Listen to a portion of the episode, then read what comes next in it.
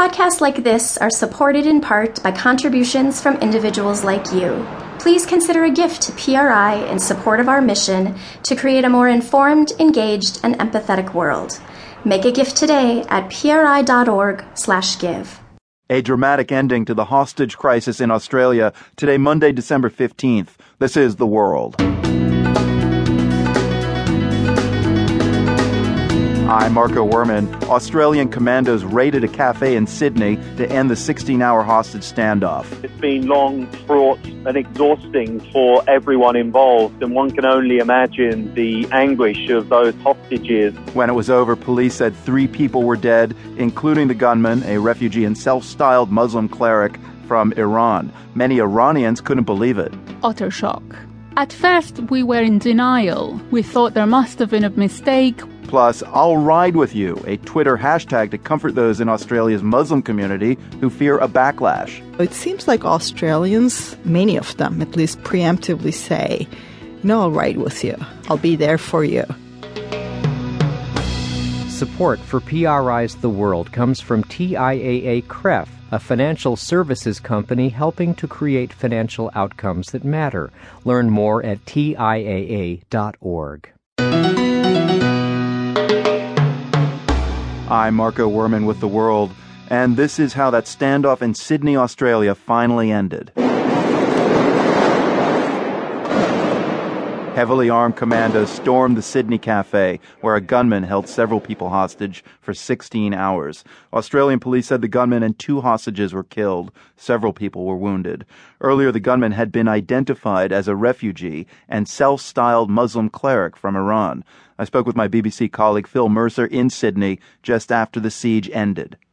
It's been long, fraught, and exhausting for everyone involved, and one can only imagine the anguish of those hostages. Their plight was referred to by the Australian Prime Minister Tony Abbott. He was saying one could only imagine the terror that they'd been enduring, but now the siege is over. It was about two o'clock in the morning local time when heavily armed police officers stormed the cafe in the centre of Sydney. Now, just to give you an idea of uh, geographically where we are, we are on the edge of the exclusion zone, this police cordon that was set up shortly after the siege began. About 100 metres up the road is a set of traffic lights, and just to the left, another 80 metres into a district called Martin Place is where the cafe sits. So we're about 180, 200 metres from the scene of this uh, extraordinary hostage siege that lasted for 16 hours.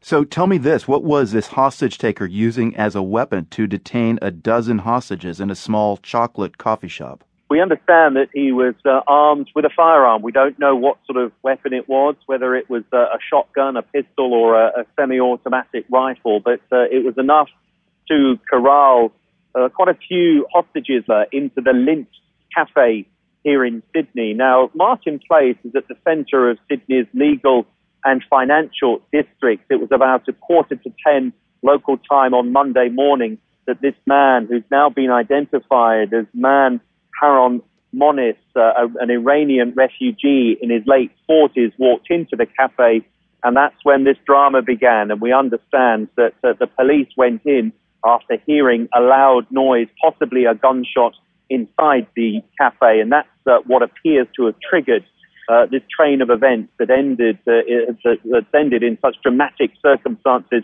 with the police throwing stun grenades into the premises and those gunfire and gunfire could be heard through the air as well. So a, a very dramatic end to what has been a, a fraught day for so many people in this part of the world.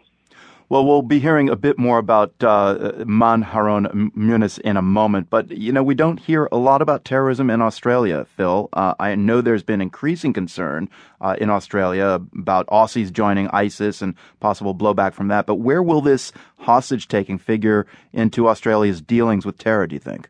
Well, I think there will be a, a long period of uh, introspection here in Australia. It will uh, Australia examine race relations, the role of uh, asylum seekers and refugees in Australian society, the role of uh, ethnic groups. This man apparently had claimed to be an Islamic cleric. So the role of Islam in Australia will be uh, under the microscope as well. Interesting to note that.